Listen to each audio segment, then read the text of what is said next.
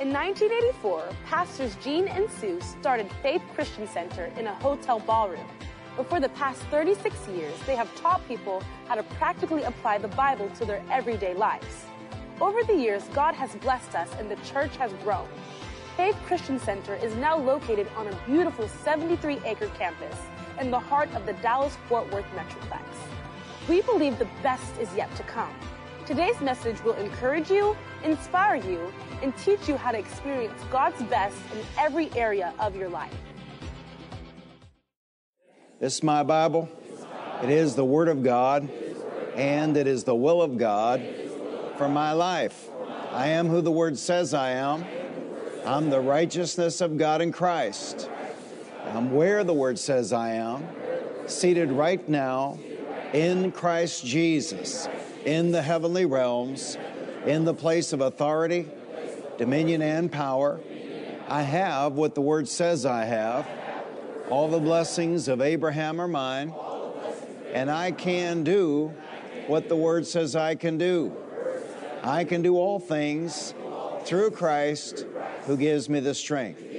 Today, my mind is alert, my spirit is receptive, so I'm taught the Word of God.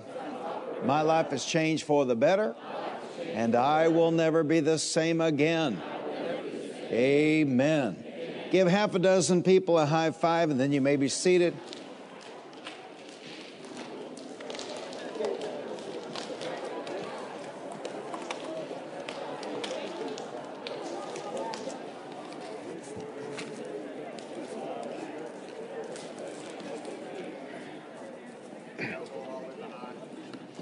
For the sake of uh, record keeping and people in the future who may be studying these messages, I'm wrapping up tonight the second part of the message. You can have what you say.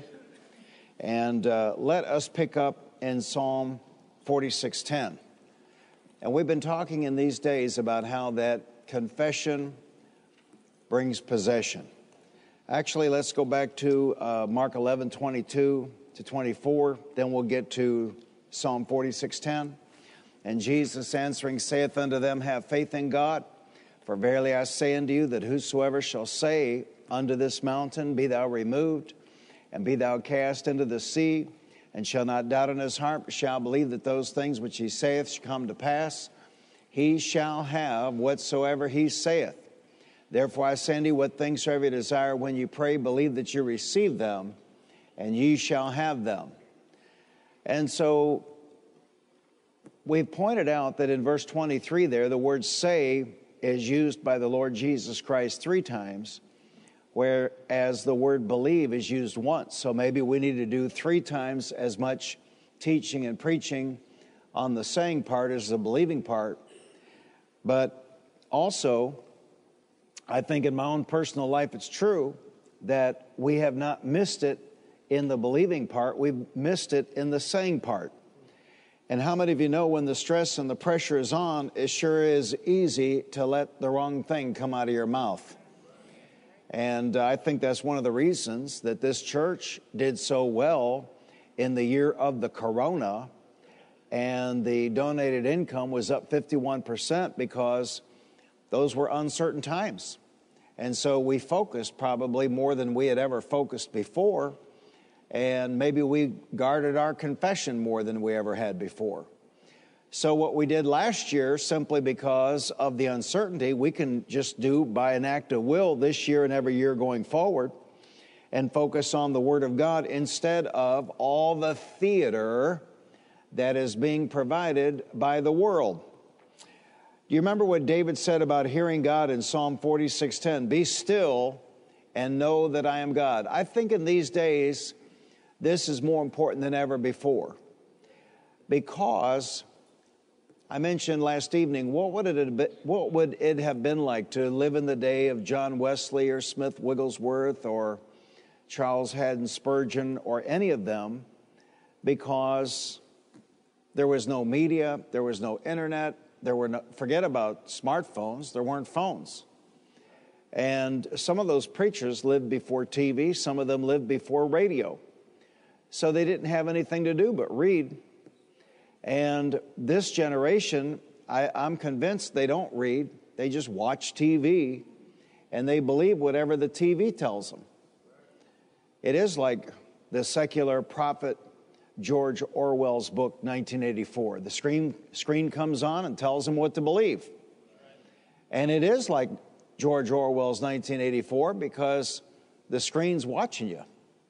Everybody here knows that you could go get to a quiet place with your smartphone around and talk about something you've never talked about before. Uh, pink sandals. Uh, just something you've never talked about before. And within an hour, you'll start getting spam emails about pink sandals. So they are watching and they are listening, and they know where we are, and they know what we're buying, and they know what we're searching online to look at to maybe buy. They know it all. And uh, it's all a distraction, it's all, a it's all theater. I know here in recent days, people are disappointed in certain politicians. But back when uh, Obama was elected, Scott Rasmussen, the pollster, wrote a book called Mad as Hell. And I thought he made a poignant observation in that book. He said the problem is it doesn't matter what political party somebody belongs to, they all went to the same schools. He said they all sat in the same classes and they all had the same professors. And he said at the end of the day, they all believe the same stuff. And that's the issue. But my point is, we got all this stuff going on, and it almost seems like they stir stuff up just to have some, some kind of drama going on nonstop. And so it takes effort to be still. Only way I know to do it is to set aside time. You've heard Austin say, I think this week, that if he sends me a, an email or a text and he doesn't hear back, he figures, well, he's praying. Because uh, I don't take my phone out with me when I pray. I mean, that would defeat the whole purpose. Amen. And myself, I, I don't have a phone in the room when I'm sleeping because it'll beep or vibrate or ding or whatever, and that defeats the whole purpose. Amen. Well, what if there's an emergency? Well, my family knows how to pray. Amen. Psalm 46:10 be still and know that I'm God. Some folks never get still enough to hear God. I said some folks never get still enough to hear God. You see you can't contact God with your body and God will not contact you through your body. God's not a man. And God will God does not contact you through your mind, and you cannot contact God through your mind. God's not a mind. Jesus said in John 4 24 that God is a spirit, and they that worship him must worship him in spirit and in truth. When God speaks to you along these lines to help you, he's not going to speak to your body and he's not going to speak to your mind. He is going to speak to you via your spirit man. Proverbs 20 27, the spirit of man is the candle of the Lord, searching all the inward parts of the belly. The spirit of man is the candle of the Lord, searching all the inward parts of the belly. Now, we're going to we're going to get into some of these definitions, but of course, the spirit man doesn't search your stomach. He's not talking about your stomach. He's talking about your innermost person. The spirit of man is the candle of the Lord. Say it out loud. The spirit of man. Is the candle of the Lord. The mind of man? No. The spirit of man. The body of man? No. The spirit of man. The flesh of man? No. The spirit of man. The intellect of man? No. The spirit of man. The natural mind of man? No. The spirit of man. The spirit of man is the candle of the Lord. And what does this candle of the Lord do? Searching all the inward parts of the innermost man. Down in here. That's where your spirit is, not the muscle in your chest that pumps blood. Solomon's talking about the center of your being, your innermost man, your spirit man, the heart of you. your innermost being. The King James Version often says your belly, but he's not talking about your belly. He's talking about your inner man, the real you, the spirit man inside of you. The spirit of man is the candle of the Lord. In the Hebrew, it reads, the spirit of man is the lamp of the Lord. You understand they didn't have LED and fluorescent and incandescent, they had candles. And they might have had a candle with a globe around it. They might have called that a lamp. But at the end of the day, that's what they had. They had candles.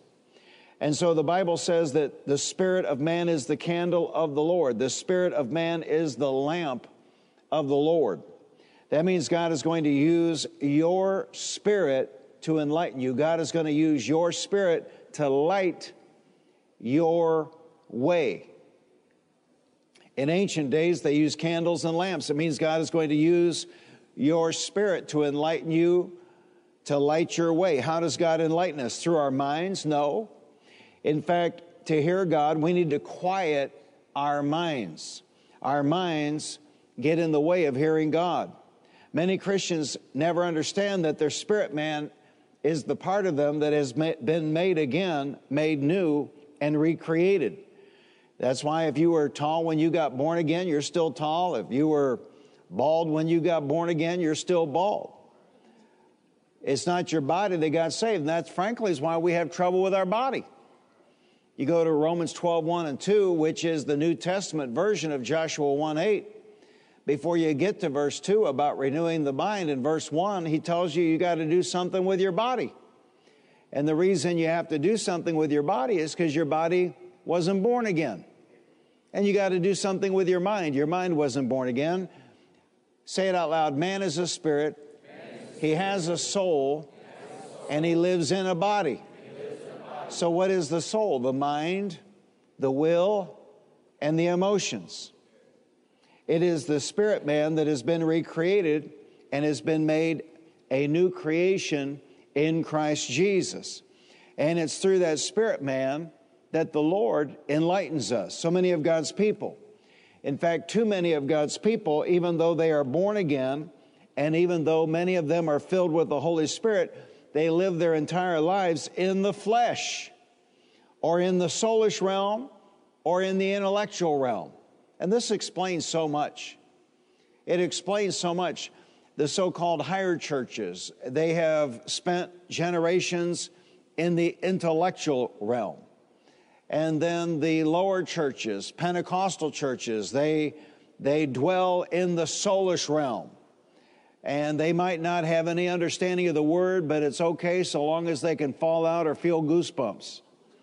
So think about it. Think about how much of so called Christianity is dominated by the wrong thing, dominated by the intellect, the mind, dominated by the flesh, dominated by the soul, dominated by feelings, and their spirits are kept shut in, almost like their spirits are on lockdown because they won't let their spirit man loose. It's almost like their, their spirit man's locked up in a, in a kind of a prison or jail. So many of God's people, too many of God's people, never actually listen to God. And I think what makes that worse is there's so many people running around telling them God told them this and God told them that. You know, I'm almost at the point where I, I don't even know, I don't even want to know what hardly anybody else is doing or teaching. Because frankly, uh, a lot of it's just weird. You know? I mean, it's just weird. If you have some revelation, if God, you think God tells you something that you can't find in the written word of God, you need to just chuck that overboard. I mean, when the Lord comes along like he did in 1989 and chastised me about not saving money, I can go to the Word of God. I can go to the book of Proverbs and, and saving money is all over it. You know, I think it was last month, the Lord prompted me to write a letter and ask somebody's forgiveness. Well, I can go to the Word of God and I can find scriptures about asking forgiveness. But a lot of what's being taught out here is just nonsense. that somebody came up with apparently after they had too many anchovies on their pizza. And they had nightmares and then they had they made a doctrine out of it. I mean a lot of it's just absolute unbelievable nonsense. And it's not their spirit. I hope you realize how blessed you are because I have tried to train the people that got here for 37 years to not be dupes. Follow me as I follow Christ. Follow me as I stand with the Word. Follow me as I teach the Word of God, not just believe whatever's coming out of my mouth. I don't think there's really, frankly, that much intellectual honesty anymore in the body of Christ. I think people are, and, and the more they go along with the culture, the more they have to twist the word because the word of God, you understand, is not going to bend for the culture. And so you got a lot of stuff going on that just doesn't have anything to do with the Word of God. And we're teaching on confession this week, but I want you to understand that the heart of all of it, the root of all of it, the foundation of all of it, the concrete floor but below all of it is the Word of God. That's all we have. Yeah, but Pastor, I'm born again. If it weren't for the Bible, you wouldn't have known how to get born again. Yeah, but Pastor, I've got the Holy Spirit. If it weren't for the Bible, you wouldn't have even known there was such a thing as the Holy Spirit. So at the end of the day, the Bible's all we have. How many of you think you're going to heaven? Let me see your hand if you think you're going to heaven. Well, the only reason you think that's because you got that out of the Bible. That's all we have. Everything is built upon that. That is, in fact, is called the cornerstone. Jesus is the cornerstone. He's the cornerstone of the foundation. So many of God's people are afraid to go by their own spirit man. There's no telling whose forgiveness they'd ask or who they would help or how much money they might give away. So they keep their spirit man locked up for fear of where their own spirit man might lead them. If you watch TV, you're not going to be you're not going to feel led to ask somebody's forgiveness. If all you're doing is watching TV, you're not going to feel prompted to tithe. If all you're doing is uh, Facebooking, I mean, you're not going to feel prompted to give above and beyond. Now, somebody might say, well, I, I gave to a GoFundMe the other day. Well, that's, there might be a good cause somewhere, but that's not giving into the gospel of the Lord Jesus Christ.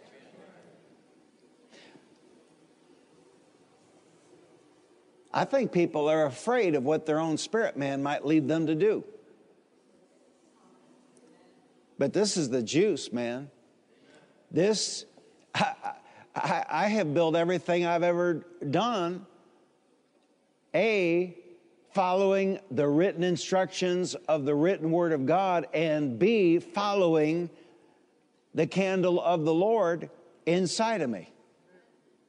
The people that work around me know sometimes I'll just up and change course because the Lord deals with me. And that's how we got here. Amen. You know as well as I do that I, I, I didn't follow instructions last year. We just charted our own path as led by the Holy Spirit of God. And we had a great result. Can you see that? How many of you understand the Spirit of God's never going to lead you into a canyon of fear? How many of you understand this, this, the, the, the Spirit of the Lord's not going to lead you into sickness and poverty and, and uh, dependency on the government. No. He leads us beside the still waters, He leads us into the green pastures. But a lot of people are afraid of even listening to God through their spirit man for fear. For fear that he might tell them to ask somebody's forgiveness, or he might tell them to be a blessing to somebody, or he might he might tell them to give some money away. Hence, many of God's people never listen to their own spirits. If we would listen to our own spirits, we'd almost never make a mistake. Are you hearing me? I said if we'd learn to listen to our own spirits, we'd almost never make a mistake. But our spirits have been kept shut away, and our intellects have taken over the throne of our lives. Actually, that's gone now. Because a lot of what this world's preaching out here makes no intellectual sense whatsoever.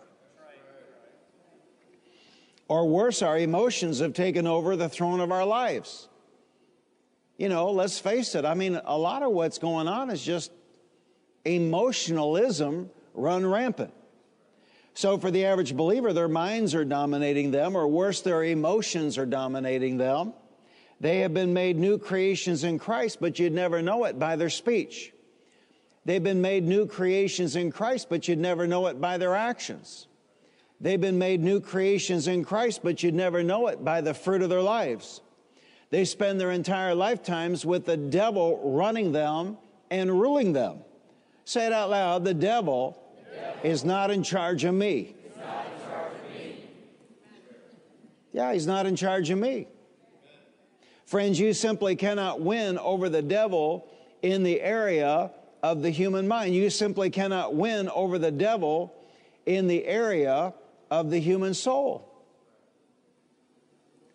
You know, a few months back, the Pope said that we were no match for the devil. I thought, you know, our first graders and second graders learned that in children's church. You know, this is not some kind of great revelation. How many times have you heard me say you cannot match wits with the devil? He was one of the three archangels created by God, and he ruled over one third of the angels, and he yet does. Not only that, He's had more than 6,000 years' experience deceiving people. He really knows what he's doing when it comes to lying and deceiving and tricking. And if you haven't figured it out, he is flat mean. I mean, he just lives to wreck people. So you can't match wits with him. We're, we're not we're not trying to match wits with the devil. We're not trying to win in this life through human intellect. And we're certainly not trying to do it through our emotions. The spirit of man is the candle of the Lord, the spirit of man. And I think a lot of times God's people have underestimated the human spirit. And I'm full gospel, I've been full gospel since, I mean, I've been in a full gospel church since age five. And so I'm not diminishing the Holy Spirit of God. But the fact of the matter is, the Holy Spirit of God communicates to you through your spirit. You know, there are Pentecostals and they just live for goosebumps. Whatever you might feel in your body, that is absolutely a fringe benefit. You know, there are times that when we're teaching and preaching the Word of God, the anointing of God comes on us, and I like it. But I don't wait for the anointing of God to come on me and to feel something and then make a decision. I mean, I don't live for, see, that's the thing. If you live for the feeling, well, then you're going to do all kinds of weird stuff to try and get to the feeling. Actually, it's hardly any different than being a drug addict. Let's run. Let's shout.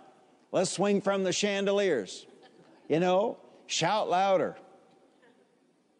And we've all, not all of us, but a lot of us that grew up full gospel, we've been in those churches.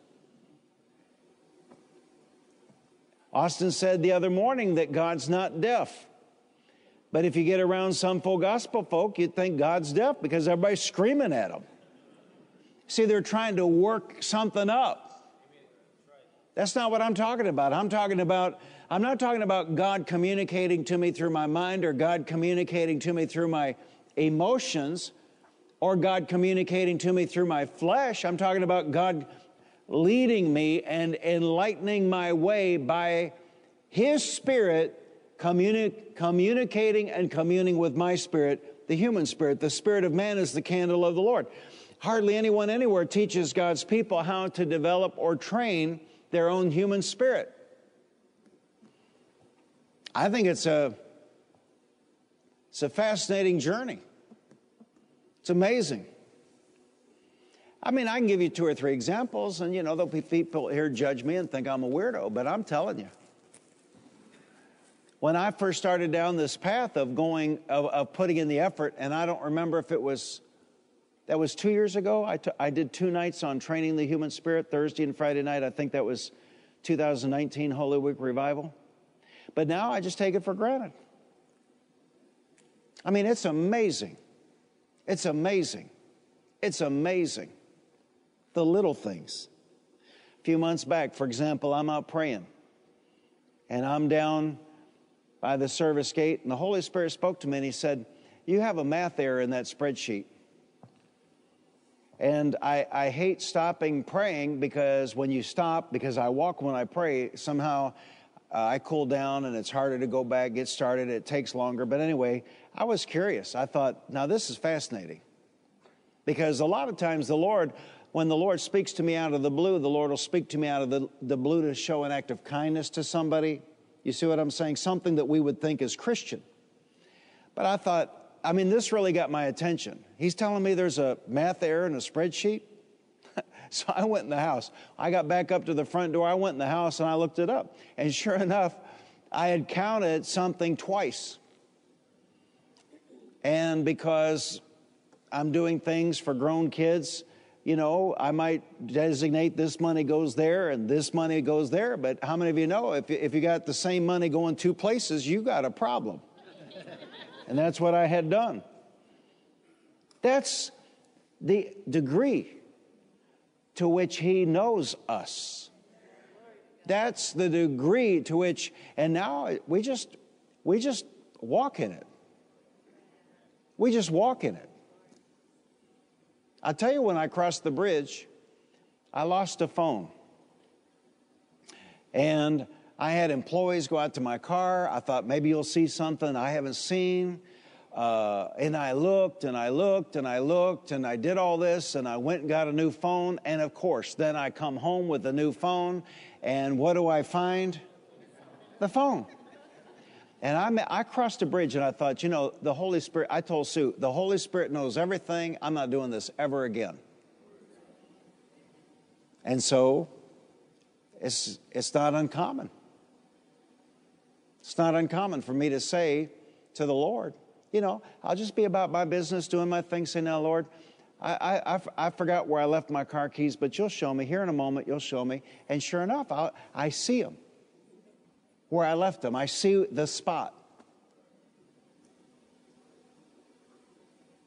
And I don't know what it is about people. They're afraid of asking forgiveness. Is it because they don't want to admit they were wrong? I got some news for you tonight. If your name is not Jesus, you've been wrong a whole lot. So when the Lord prompts you to ask somebody's forgiveness, well, you should follow through on that. Now, don't write a letter, don't document your, document your crimes. But, uh, you know, He's leading us beside still waters, He's leading us into green pastures. Hallelujah. And on occasion, not often, on occasion, He pulls back the curtain. On occasion, he pulls back the curtain. I was riding a Harley, I was headed to the Black Hills, and there was a little motel we used to stop at, Murdo, South Dakota. And uh, the next morning, I was going to head into the Black Hills, not the Black Hills, the Badlands, and then over to the Black Hills. And I'm out walking and praying. This doesn't happen often, but occasionally. Occasionally. He pulls back the curtain. Occasionally. And I'm out walking and praying. I go two miles out, come back two miles. I'm, I'm on my way out, and the Lord spoke to me. So when you get back to the room, sell everything.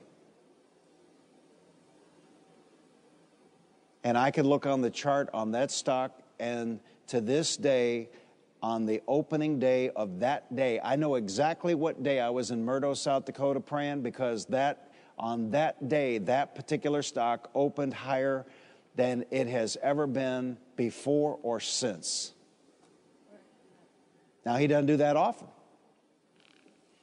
I'd like that every week. but occasionally, I'm on a golf course, 17th hole in Fort Worth. Somebody had given me a membership to a country club. And uh, Sue says I, I used to do speed golfing because I, I just can't stand all the waiting. And so they had ladies' day on Thursday. And so I got to know, I befriended the pro, and I would get there 10, 15 minutes before they opened, and he would let me tee off before anybody else got there. And Sue calls it speed golf because, you know, if you're not waiting for people, man, I mean, I can move. So I'm doing that that day. It was a Thursday morning. I get to the 17th hole and I look across this lake. And I said, Father, there was a house there backed up to the lake. And I said, Father, like that, like that, but not here in Arlington. And he pulled back the curtain. And I saw my car driving up a road. I knew the road. I saw my car driving up a road, and he said, Go there. And so I didn't even do the 18th hole. And I got in my car and I went to that street, and there was a house there that I had not seen before because a banker had built it. And the story was he had built it for himself, but then he got transferred. And he listed it for sale. It was nearly done, but not done. And a house like that's hard to sell. It was nearly done, but not done. He had listed it for sale. He couldn't sell it. The bank he worked for, their relocation arm of the bank he worked for, then bought it from him, lowered the price, listed it for sale, couldn't sell it, and they had just lowered the price again. So now we're at the third markdown. And that's when I saw it. And I called my realtor, and we made him a ridiculous offer. And they came back, if I remember right, $5,000 over ridiculous. And boom, like that, it was a wealth transfer of about $150,000. Just walked right into it. Now, he doesn't do that every week, but he can. On occasion, he just pulls back the curtain. Now, there could be somebody here tonight or watching online and say, I don't believe that. It doesn't matter to me whether you believe it or not, man. I got the 150K. And we got, to, we got to live there for 10 years or nine years. I think it was nine years. Amen. And actually, that was a blessing in another way because that was a 30 year note. We paid it off in nine years. And then when we sold that house, we took all that money and rolled it into the next one. Hallelujah. Hallelujah. And not just what we paid off, but the 150 that we bought it below market. I don't know how people live without following the leading of the Holy Spirit. I don't know how people live. Well, I guess I do. They hide in their basement and they wear two masks and they don't go to work and they gain 29 pounds in the last 12 months ordering pizza in. See, if you'll follow the leading of the Holy Spirit, you're going to have a built in BS meter you're going to know. I stand right out there week by week, week after week after week, and people come and they lie to me. I know when they're lying to me. Listen, when you, when you, the Spirit of the Lord, the Spirit of a man is the candle of the Lord. You can train your human spirit to where you know when somebody's lying to you. Now, that doesn't mean you tell them, you're lying. You just, you know, because it doesn't matter what they're doing, the only thing that matters is what I'm doing. Do you understand? But this really is helpful in a car dealership or somewhere where they're telling you some story about some car and you know in here. I'm not talking about your stomach. I'm talking about your inner man, the candle of the Lord, because He's enlightening your path. He's lighting up your understanding. You have understanding. Sometimes the leading of the Lord is small picture, like showing you where you left your car keys. Sometimes the candle of the Lord is big picture. February of 2018, I'm studying, I'm, i set aside four weeks to study, two weeks for the Holy Week revival, two weeks for the week of increase. We're in a cabin in the woods. And I get up from sitting at the desk after hours. I'm stiff. I walk over to the French doors, I look, the windows, I look out at the lake. And out of the blue, the Holy Spirit says to me, You've wondered why it seems like half the people out here have lost their minds. You've wondered why half the people out here seem like they are crazy, they're insane. And he said the reason is because when they went along with abortion, they seared their consciences as with a hot iron. And now they'll believe anything. See, big picture. So sometimes the leading of the Holy Spirit or the enlightenment of the Holy Spirit or the candle of the Lord is small picture, showing you where you left your car keys or telling you you have a math error in a spreadsheet. But sometimes the leading of the Lord, the candle of the Lord is big picture and he'll talk to you about what's happening happening in the world. Do you understand? But I, I personally don't know how people live going by the mind. I personally don't know how people live going by the soul. Now, you, go, you get out here in public in America, and I'll tell you one thing you know, and I got Bible on this, so you could fall out with me, but I got Bible on it. Their God is their stomach. They're not, they're not, forget about going by the mind. Forget about going by the emotions. Man, they're just going for the stomach stretch. They've made, they've made that their God. If we'll listen to the Holy Spirit, He'll help us. Whatever it is you want, whatever it is you desire, whatever it is you want, whatever it is you desire. Amen. And He can change you in a moment. He can change your heart in a moment. He can give you the desires of your heart. He'll lead you to do things, acts of kindness, ask forgiveness, or to give. But it's all for our good. Tell your neighbor, it's all for our good. The Holy Spirit resides in your spirit, and He will teach you all things, guide you in all things, if you'll just give Him leave to do so in your life. But instead, we want to operate in the comfort of our own intellects and emotions, and the results, quite frankly, are disastrous. I said the results, quite frankly, are disastrous. The Holy Spirit of God leads us through our spirits, not through our minds, and certainly not through our emotions. 1 Corinthians 2:14, the man without the Spirit does not accept the things that come from the Spirit of God, for they are foolishness to him, and he cannot understand them because they are spiritually discerned. The King James says, But the natural man receiveth not the things of the Spirit of God, for they are foolishness unto him, neither can he know them because they are spiritually discerned. One of the things, too, that we see that's very common in our culture is this thing of anesthetizing ourselves when we're dealing with stuff. People do this through the use of drugs. Could be illegal drugs, could be legal drugs. People do this through alcohol.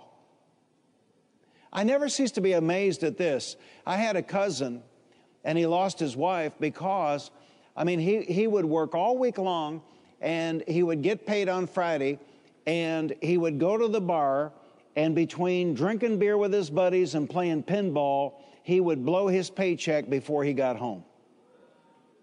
I never, I never cease to be amazed at this. You know, the whole idea of drinking and, you know, there could be somebody here tonight and you're a beeraholic or whatever, you know, or you go out with the girls after work, whatever. I, I, I, I never cease to be amazed at it. What good comes out of it? And then the risk that is involved. Is spring break in Florida, crime after crime after crime. it's, it's always related to drinking. It's always related to clubbing. It's uh, roofies. Uh, it's always related to being in a club. It's always related to being uh, in, a, in that kind of environment. And well, I don't understand what people get out of it.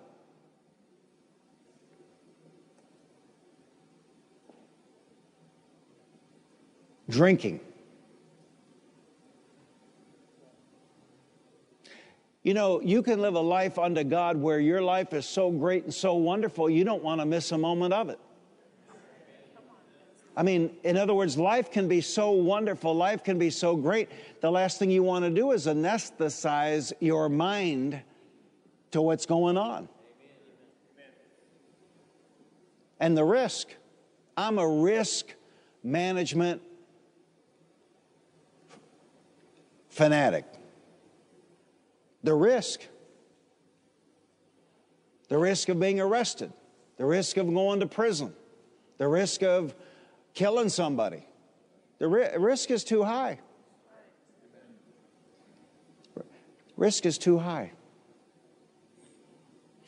Now, I didn't mean to get off on this, but I mentioned your God is your stomach. So I've, i feel like in 2021, see, you understand the Apostle Paul didn't have all this. They didn't have Oxycontin and all of that to deal with, heroin or whatever. I mean, they might have over in the Orient, but not in the European countries where Paul was ministering. My point is, every year that goes by, there's more and more ways to get messed up. Every year that goes by, there's more and more ways to get messed up. Which means, back to Romans 12 1, we got to do something with our bodies.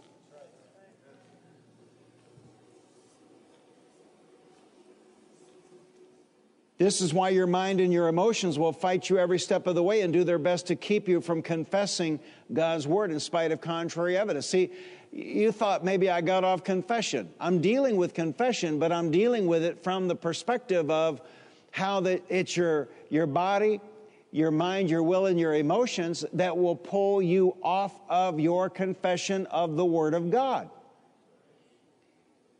The only way we're going to be effective in our confession of the Word of God is if we hold fast to our confession of faith when our body is giving us contrary evidence. The only way we're going to be able to hold fast to our profession of faith is when we stand our ground when our mind, our will, our emotions, or our emotions are giving us contrary evidence. And this is why your mind and your emotions will fight you every step of the way and do their best to keep you from taking action on God's word in spite of all contrary evidence. Well, I can't say I'm healed. I know I'm sick. I can't tithe. Tithe. I don't have enough as it is. See, what is that?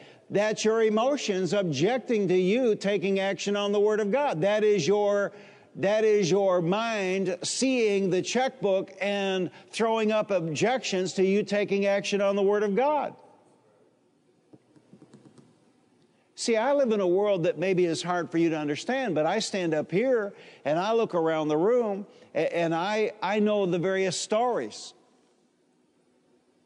And I, I can look around the room and I see somebody that when I met them, they had nothing but they became disciples of the Lord Jesus Christ and they mastered some of these principles.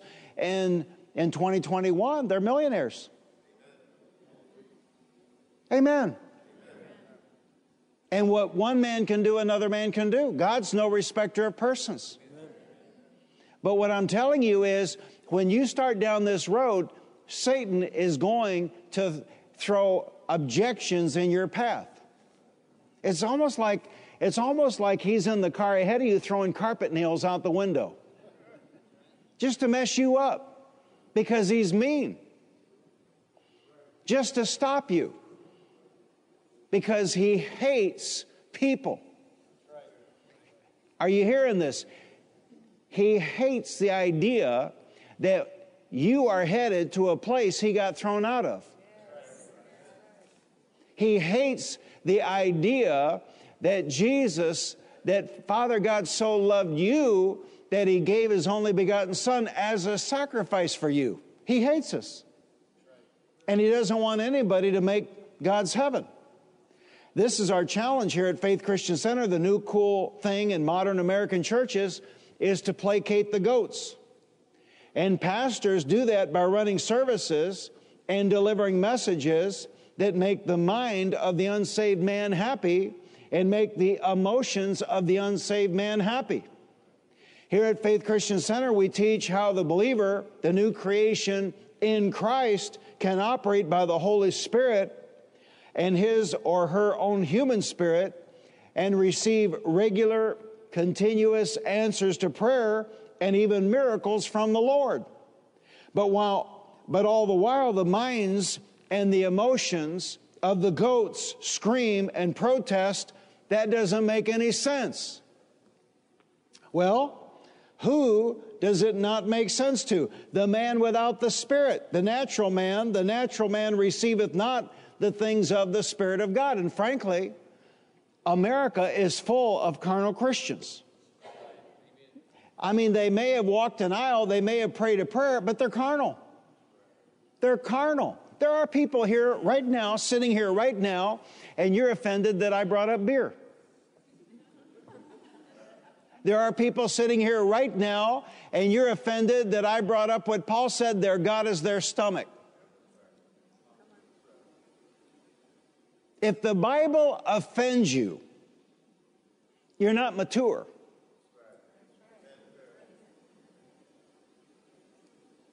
You know, I'm halfway through getting rid of my stomach. So I'm not claiming to be perfect. If you're here tonight and you don't have something you're working on, you're carnal. Because Unless you're Jesus Christ who snuck into the room, you're not perfect.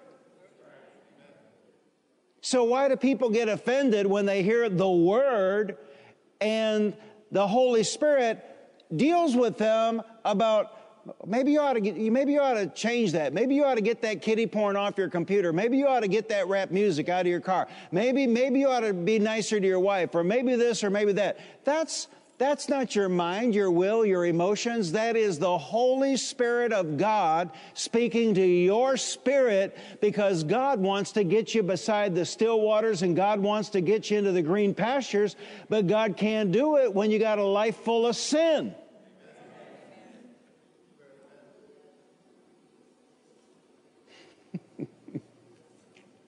Well, Pastor, I, I came to hear about how I could blab it and grab it. I don't want to hear about living right.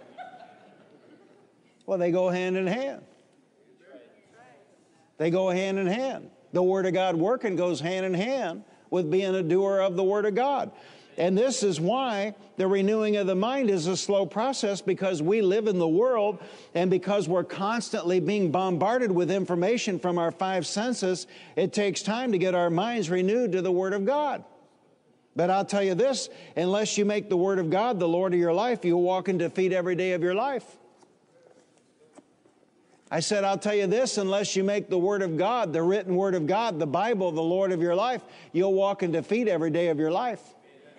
And do you understand? Satan is just dirty dog mean. He does not care how he enslaves you. It doesn't make him any never mind. If he enslaves you with legal drugs, if he enslaves you with illegal drugs, if he enslaves you with alcohol, if he enslaves you with food, it doesn't matter how he gets you enslaved, he just wants you enslaved. So you cannot be effective for God. That's his game. How about this? How about getting you to believe that it's God's will that you be poor? You, you're a slave.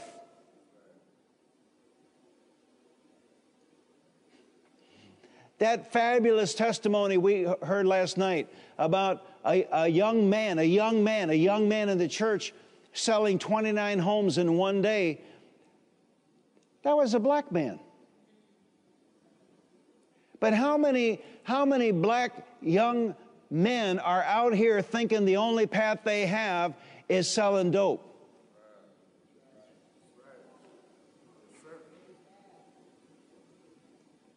Well, Pastor Gene, that's the only path left to us. The hell you say? We got a we got a young man of color here at Faith Christian Center sold 29 homes in one day. I don't even know how you do that. I guess you just line them up and write them up. Are you hearing me? And I don't know who could line it up except the Holy Spirit of God. Are you hearing me? See, people believe a lie and they get enslaved. And then they live their lives in slavery. And it doesn't matter to Satan how he gets you enslaved. For some people, it's porn. He just wants you wrecked. It's almost like he's got a, a flip chart of destruction. How about legal drugs? No. Okay, how about illegal drugs? Oh, I'd never take an illegal drug. How about legal drugs? How about alcohol? And if you stop and think about it, nearly all of this comes through friends. He who walks with the wise grows wise, but a companion of fools suffers harm. Do not be deceived. Bad company corrupts good character.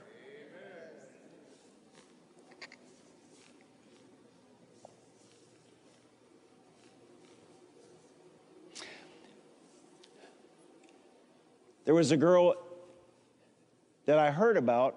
My good friend from church told me about this girl in his high school. So I called her up, asked her out. Well, I didn't know the guy that she had just broke up with was just crazy. And so I went out with her, I think, twice. Well, this guy from that high school, this other high school, man, he was crazy. And they were following me, and they were, man, they were just to mess me up. So one night I'm with two guys from my high school, and we went over to this other part of town where this friend from church was. Well, he wasn't there. And so we're getting ready to get in the car to leave. And friends of this other guy from this other high school roll up, three of them. And I was just young and stupid, and I wasn't paying attention. I mean, it's not like back in those days, I would have thought to check pupils. and it just didn't occur to me. These two guys I'm with, they're both stoned. And now I got these three hillbillies, and they might have been drunk, but they weren't stoned. And here they're coming at us. It's like Teddy 10 years later. Totally and completely worthless. And isn't it amazing how we call on the Lord when we get ourselves in a real jackpot? and I, I, said, Lord, help me. and the way he did it was beyond humorous. But anyway, Well, the way he did it was they kicked one of my buddies that was stoned uh, right between the legs, and he let out such a howl. All the lights in the apartment complexes were coming on. People were coming out of their apartments, and and those guys thought they, one of them said to the other, "Somebody's going to call the police," and they left. And I thought, I skated. I totally skated. But you know what? In my life, that was it. From that day to this day, I've never had a friend like that. From that day to this day, I've, not, I've never gotten in an automobile with somebody like that. From that day to this day. I wonder how come pastors so tight on relationships? Because of that event. They were totally and completely worthless. Not just that, think about it. I wasn't paying attention. What if we'd been pulled over? What was in the car? Do you understand? Say it out loud. Bad company, corrupts good character. He who walks with the wise grows wise, but a companion of fools suffers harm. So, all this stuff that Satan uses to destroy us comes through friends. That's why you have to guard your you have one way to guard your heart is you got to guard your relationships. And that's why when people get saved, we go out of our way to get them in a champion builder group or some way, somehow, they need to make new friends. If somebody gets saved and they don't make new friends, it won't be long, they'll go back to the old lifestyle. They have to have new friends. And that's why that's why you ought not just come to Faith Christian Center and hang out with your same favorite five people. And you ought to help us and greet people that you haven't met and that doesn't mean you're going to be best buds, but at least be friendly to them. At least act like, you know, you care whether they live or die. Anybody ever been in a cliquish situation? I got my hand up. How did you feel being in a place where everybody was in the clique but you? It's not a good feeling, is it? So we can't act like that. Until you make the Word of God the Lord of your life, you'll walk in defeat every day of your life. This is the reason Paul wrote 2 Corinthians 10:5, we demolish arguments and every pretension that sets itself up against the knowledge of God. What is, what is going on right now in America? This whole agenda. It is something that is setting itself up against the knowledge of God.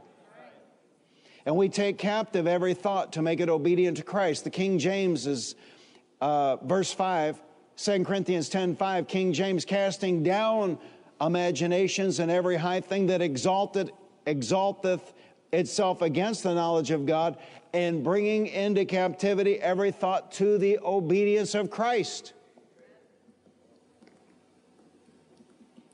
And that's good. Sometimes, you know, you, you want to, like Dad Hagin said, you spit on me, I'll spit on you. Sometimes you want to react. You know what that is? Your flesh. You know what that is? Your emotions. Sometimes you just have to take thoughts and bring them into captivity, casting down imaginations and every high thing that exalteth, exalteth itself against the knowledge of God, and bringing into captivity every thought to the obedience of Christ. I'm telling you, we have not spent enough time in Matthew 6 Worry is a sin.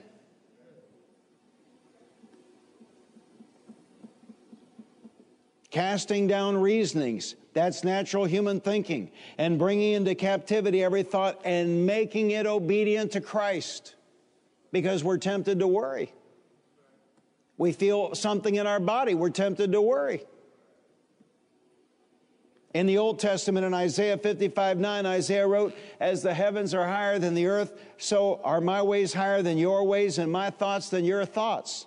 So you can readily see that man, with his natural human mind, cannot comprehend what God is saying to him. How, how can we think the thoughts of God in natural terms? You can only get the revelation of what God says in your spirit man.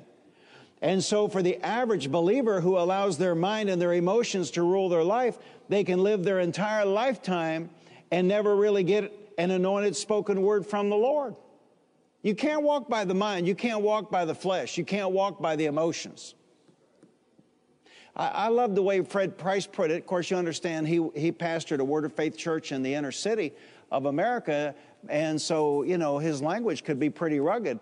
But I love the way he put it. He, he used to teach us as ministers this way your flesh doesn't know one woman from the next. See, you got to take charge of your thought life. You got to take charge of your body. You got to take charge of thoughts. And you've got to make them obedient to Christ. Your thoughts are not going to just willingly go along and be obedient to Christ. You're going to have to take them captive. And sometimes I just say to myself, I'm not, I'm not going to touch that, not even in my thought life, because sometimes the devil, who, who, who brings up to your remembrance what somebody did to you 20 years ago? I mean, you could be minding your own business, not thinking anything about anything, and, and all of a sudden something comes up into your thinking about what somebody did to you 20 years ago. Who do you think does this stuff? Is that the Holy Spirit? No, that's Satan. And then, why does he do that? So we'll go tell it.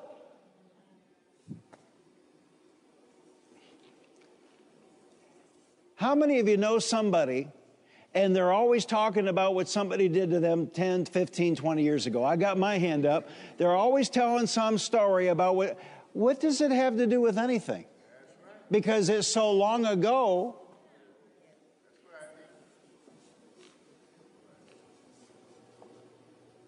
That's Satan. And he, he brings up things into our thought life to get us worried. He brings up things into our thought life to get us agitated. He brings up things into our thought life to get us angry. Romans 10 17 says, So then faith cometh by hearing, and hearing by the word of God. Literally in the Greek it reads, So faith is from hearing, and hearing through the rhema of Christos, the spoken word or of anointing, the, the spoken word of the anointed. So you have to take time to develop your spirit, your human spirit. Do you understand how this generation is being robbed? Do you understand most children have not been in school now for a year and a half? Do you understand that education is supposed to be about training the human mind? But they have made education about brainwashing.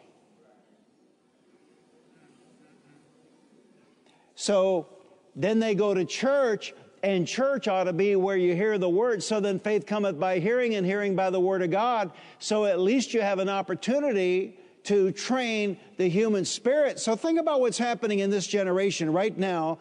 There's no school, there's no training of the human mind. Even if they go to school, it's going to be uh, twerking by some drag queen or whatever, or climate change, or communism, or Karl Marx. And then they go to church and there's no Bible.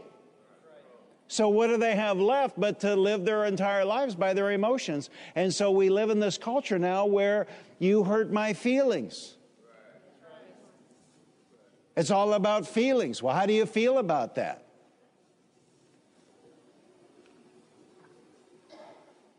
If you'll take time, eh, the time and trouble to train and develop your human spirit, that'll be the most important thing that ever happened in your entire life. How do you do it? Let's go to Joshua. God told Joshua at the very beginning of his ministry when he took over the leadership of Israel after Moses died, Joshua 1 8, do not let this book of the law depart from your mouth. Meditate on it day and night so that you may be careful to do everything written in it. Then you'll be prosperous and successful. I like the phrasing in the King James, this book of the law, the word shall not depart out of thy mouth, but thou shalt meditate therein, meditate in the word day and night, so that thou mayest observe to do according to all that is written therein, that is in the word. For then thou shalt make thy way prosperous, and then thou shalt have good success. Then thou shalt make thy way prosperous, and then thou shalt have good success. And as far as I know, that's what people want, isn't it? Good success. You have to make your own way prosperous. You have to, no one else can do it for you. Tell your neighbor, you got to make your own way prosperous. Tell the neighbor on the other side, you got to make your own way prosperous. Let's start. I mean, like this testimony we heard last night about a young man in the church selling 29 homes in, in a day. Now, I know you can't do that every day, but hey, it wouldn't take many of those. Well, how come everybody's not doing it? And it's worse than that because they want to tax what he made in one day selling all those homes. They want to take 37% of what he made that day. Then they want to forgive $50,000 of student loan debt for somebody who spent four years majoring in transgender studies, which is a completely non marketable skill. They want to take 37% of what he made so somebody over here can sit home all day and do the bong. They want to take 37% of what he made that day so America can be full of baby daddies and baby mamas. See, your life is what you make it. And that's true in the world, but that's also true in the kingdom of God. Say it out loud. My life, My life is what I make of it. Say it again. My life, My life is what I make of it. Say it this way I have to make my own way prosperous. I have to make my own way successful.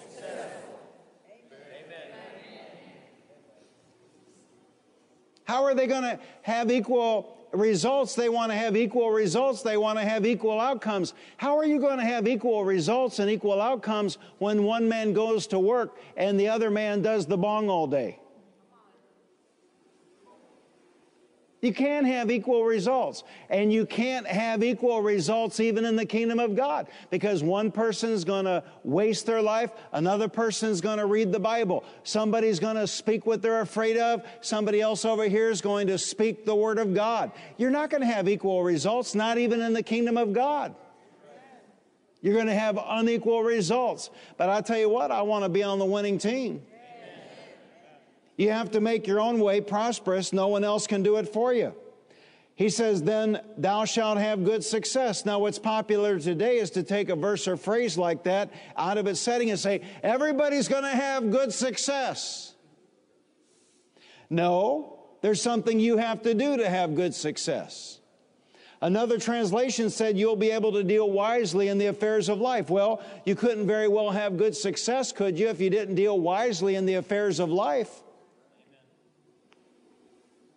Just last month, it's hard to believe that was just last month, some people here in Texas really got creamed because they signed up for wholesale electricity. That's not dealing wisely in the affairs of life. They call the house all the time. I mean, you know, text all the time, email all the time. You know, uh, no. We got married in 1976 and we paid uh, whatever the standard rate was, and it's been working for us. Yeah, but you might save a few nickels buying your electricity wholesale. Yeah, but you could also get caught on the other side. I think I like that flat rate. Can you imagine? Can you imagine an operation like this if the church signed up for that? You have to have the ability to deal wisely in the affairs of life. This is a result of renewing our minds to the Word of God and training the human spirit. What do you mean, deal wisely in the affairs of life? Well, whatever decisions come up in your everyday life, if you'll do what God told Joshua to do, you'll have the wisdom of God to deal wisely in whatever comes up and needs a decision in your life then thou shalt make thy way prosperous and thou shalt have good success. God says you will be able to deal wisely in the affairs of life and you will be able to make your own way prosperous and you will be able to have good success. Nobody's going to do it for you. You'll be able to deal wisely in the affairs of life. You'll be able to make your own way prosperous. You'll be able to have good success. You got to do it. Why hasn't anybody figured it out? When push comes to shove, you are on your own. I mean, did, did Greg Abbott show up to anybody's house with a generator? Did any government entity show up anywhere to help you get your electricity turned back on? Did, any, did Governor Abbott or Donald Trump or whoever, did Anthony Fauci deliver toilet paper to your house last spring? People have, you got to wake up. You got to wake up. You got to wake up and realize that when push comes to shove, you are on your own. You have got to make your own life good. You have got to make your own way prosperous. You have got to make your own way successful. And if you think somebody's going to do it for you, you have been drinking the Kool Aid.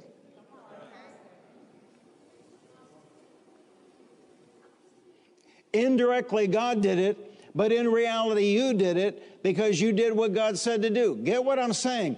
Indirectly, God did it, but in reality, you did it because you did what God said to do.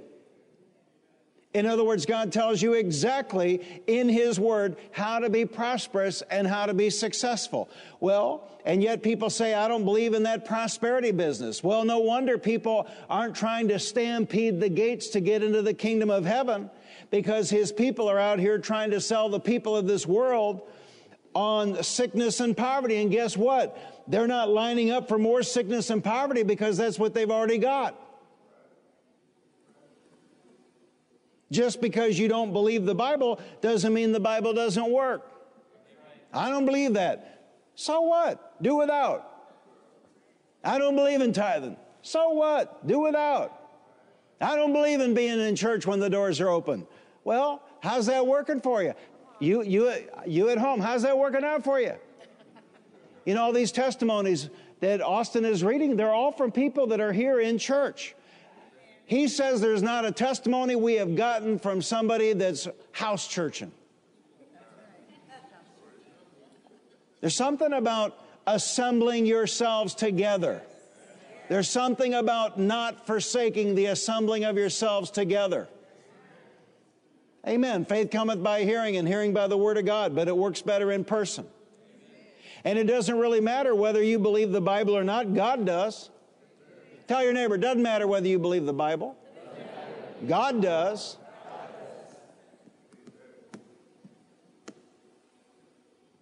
And why would God tell Joshua how to make his own way prosperous and successful if it wasn't the will of God for his people to be prosperous and successful? And then people say, well, that was just for Joshua. That's not for everybody. That's not for Christians. That's in the Old Testament. Well, you can read, can't you?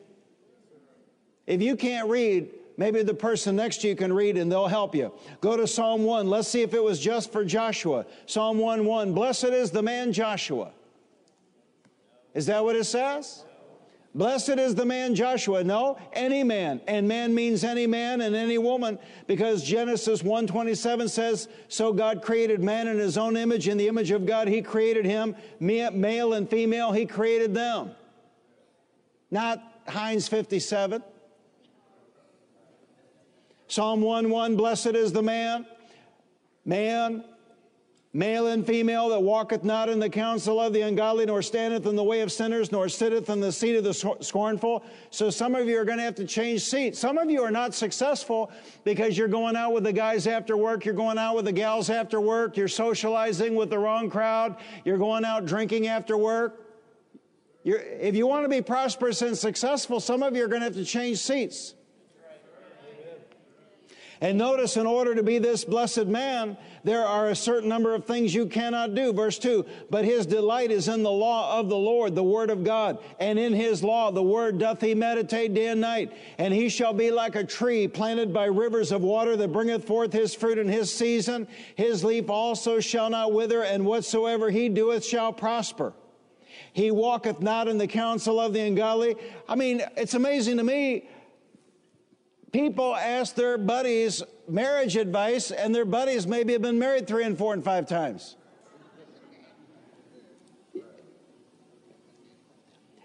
Blessed is the man that walketh not in the counsel of the ungodly, nor standeth in the way of sinners, nor sitteth in the seat of the scornful, nor listens to rap music, or watch vile, filthy things on TV or have porn on their computer or their phone. And his delight is in the Word of God. And in the Word doth he meditate day and night. This prosperous man's delight, this successful man's delight is in the Word of God. And this prosperous man, this successful man meditates on the Word of God day and night. It's all about the Word. And that's why, that's why in the 60s they got they got God out of the public schools. That's why in the 60s they got the Bible out of the public schools. Do you see? That they had to get God out of the way to do all that they're doing. And now the Bible's not even in most churches. And notice the law of the Lord and meditate are here in Psalm 1, just like they were in Joshua 1 for Joshua. So these principles weren't just for Joshua, and the process of generating success and prosperity were not just for Joshua. And why would God tell Joshua and why would God tell David how to be prosperous and successful if it weren't the will of God for the people of God to be prosperous and successful? Blessed is the man, blessed is the woman, blessed is any man or woman who will do these things. And he shall be like a tree planted by rivers of water that bringeth forth his fruit in his season. His leaf also shall not wither, and whatsoever he doeth shall prosper. Sorry, Bernie Sanders, he shall bring forth his fruit in his season, not his neighbor's fruit, his own fruit and whatsoever he doeth shall prosper. Shall, shall be a failure? No. Whatsoever he doeth shall prosper. And isn't it strange that God would tell you exactly how to be prosperous and successful if being prosperous and successful was a sin? Oh, you got to watch out. You know, you got to watch out about money. You know, you could backslide. Well, I've been doing this 47 years and I've seen more poor people backslide than I have seen rich people backslide. I mean, I've seen rich people backslide, but I've seen more people. I mean, well, probably because there's more poor people.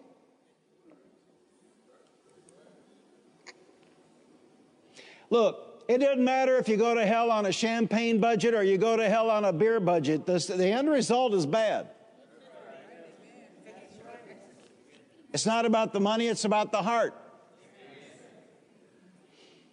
Thank God it is God's will to succeed and prosper. Say it out loud God wants me prosperous. Shout it out loud God wants me successful. See, God tells you exactly in His Word how to make your own way prosperous and successful. And why would God do that if it were not His will for you to be prosperous and successful? You have to make your own way prosperous and successful by following His instructions in the Word of God. He tells you exactly how to do it. God wants you to be prosperous. God wants you to be successful. Well, Brother Gene, if it were the will of God for me to be prosperous and successful, I'd be prosperous and successful because God blesses all of His children equally. And since God blesses all of His children equally, and because I'm not prosperous and I'm not successful, it must not be the will of God for me to be prosperous and successful. I've heard it all. I've heard it all. You know, It's like my granny's chihuahua. All it did was bark, and you just tune it out.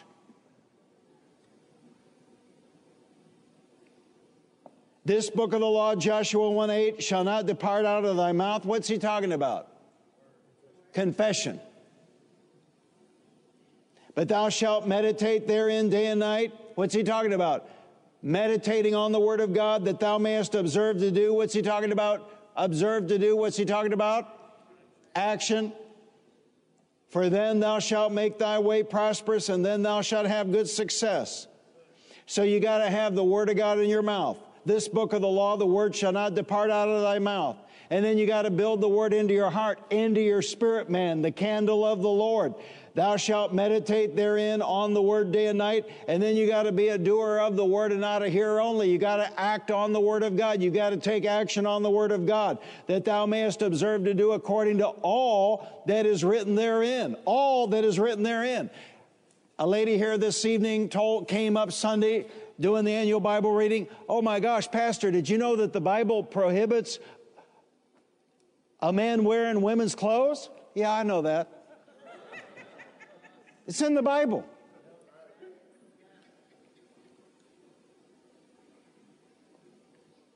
I'm not against tattoos everybody's already got.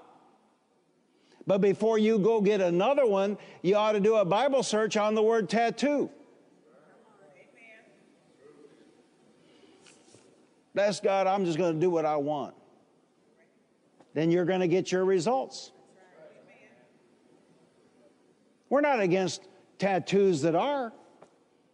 It's, it's like if you come in here and you've been divorced and, and, and remarried and, and now you're walking with God, we got no problem with any of it. But that doesn't mean we're going to go do it again.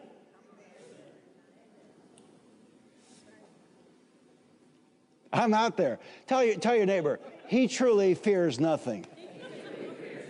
Because I'm telling you what, man, we could, we could pull up our pants and look at risk and tramp stamps, and we'd be surprised how many tattoos are here tonight.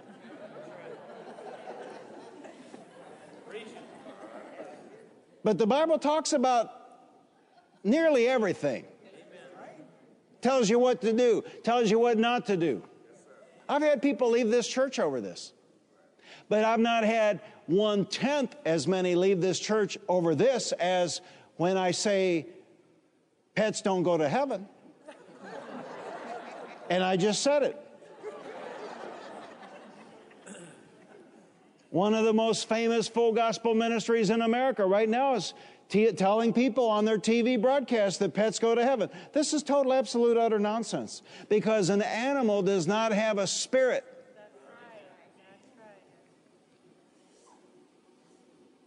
What do you do when a dog dies? Talk to me. What do you do when a dog dies?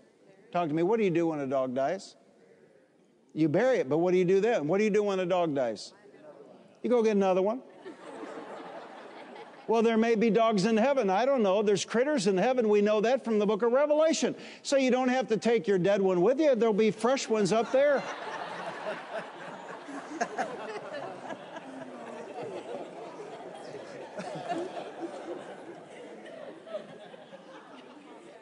There's critters in heaven. We know this from the book of Revelation. Read the Bible. The Bible covers all kinds of stuff. Yes, sir. You don't need to take your dead one with you. There'll be fresh ones up there. And anything up there won't die. So you got an extra benefit. Tell your neighbor, you won't have to bury critters in heaven. This is an equal opportunity offensive message. what have I not covered? Talk to me. What have I not covered? I'm telling you, we, we need to get ourselves under control. The, the, the body of Christ has lost this generation. We lost our country because we went off on tangents. We haven't stayed with the book. And people are not interested in what the church is selling because the church basically is selling sickness and poverty and disease and being just as defeated as everybody else. And frankly, they're not beating down the doors for that. The word, the Hebrew word there for meditate is mutter. You mutter God's word when you're lying on the bed, when you're trying to take a nap, when you go to sleep at night. You repeat the word of God to yourself. You mutter it, you say it when you're driving to or from work? How about redeeming the time? How about doing what I used to do when I was driving to Harrison, Arkansas, or Jonesboro, Arkansas, or Ottawa, Kansas to sell cookware, and I listened to Zig Ziglar to and from? How about redeeming the time? That way you're meditating on the word. That way it becomes a part of you. It becomes a part of your thinking, your inner consciousness. By doing so, God told Joshua, you'll make your own way prosperous. Shout it out loud, I can make my own way prosperous. Way Shout it out loud, I can have good success. Have good success.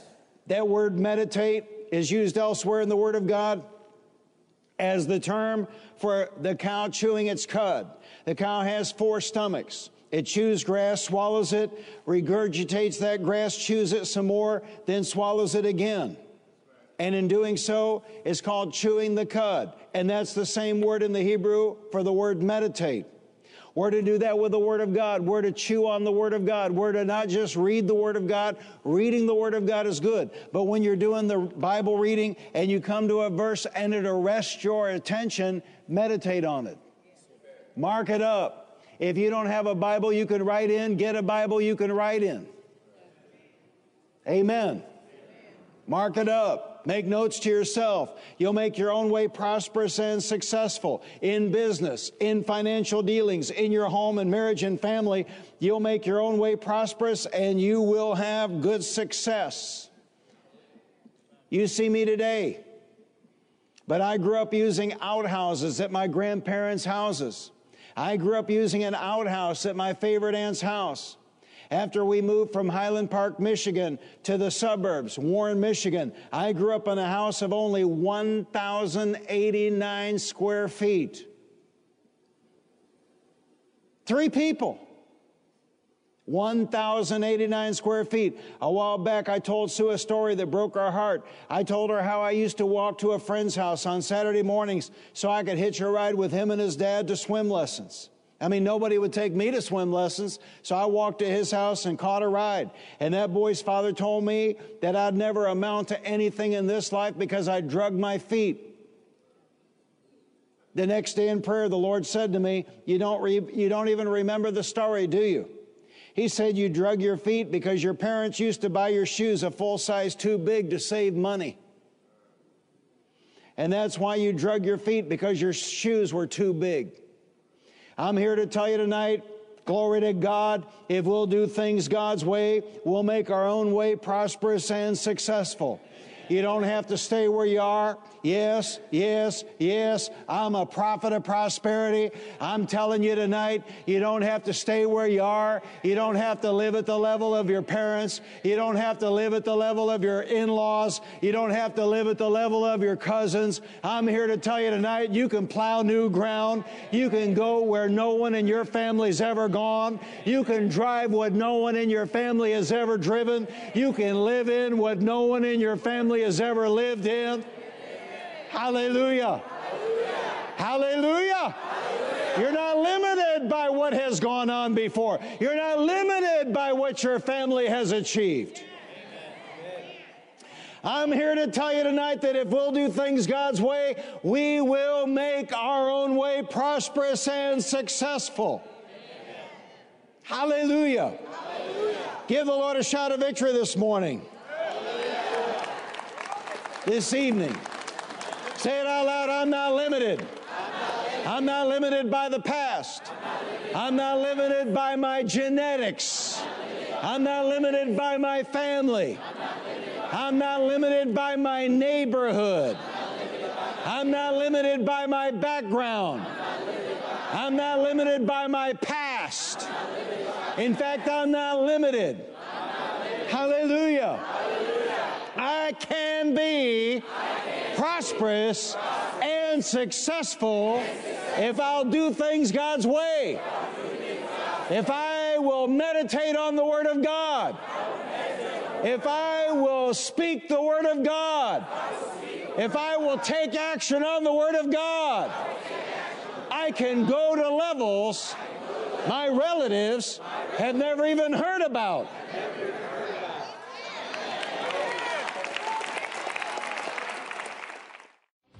Thank you for listening to this life changing message. To partner with us and to help us reach more people with the good news of the gospel, visit our website at faithchristiancenter.com. Your financial support is enabling us to reach more people than ever before. If you have never accepted Jesus Christ as your Lord and Savior, pray this simple prayer Lord Jesus, I repent of my sins. Come into my heart. I make you my Lord and Savior. If you prayed that simple prayer, you are born again and today is a new beginning. We would like to send you a copy of Dr. Gene Lingerfelt's book, God's Very Own Child. To receive your free copy, call the church office at 817 561 3400 or send an email to info at faithchristiancenter.com. Remember to put God first in every area of your life because He loves you and has a wonderful plan for you. And don't forget, we walk by faith, not by sight.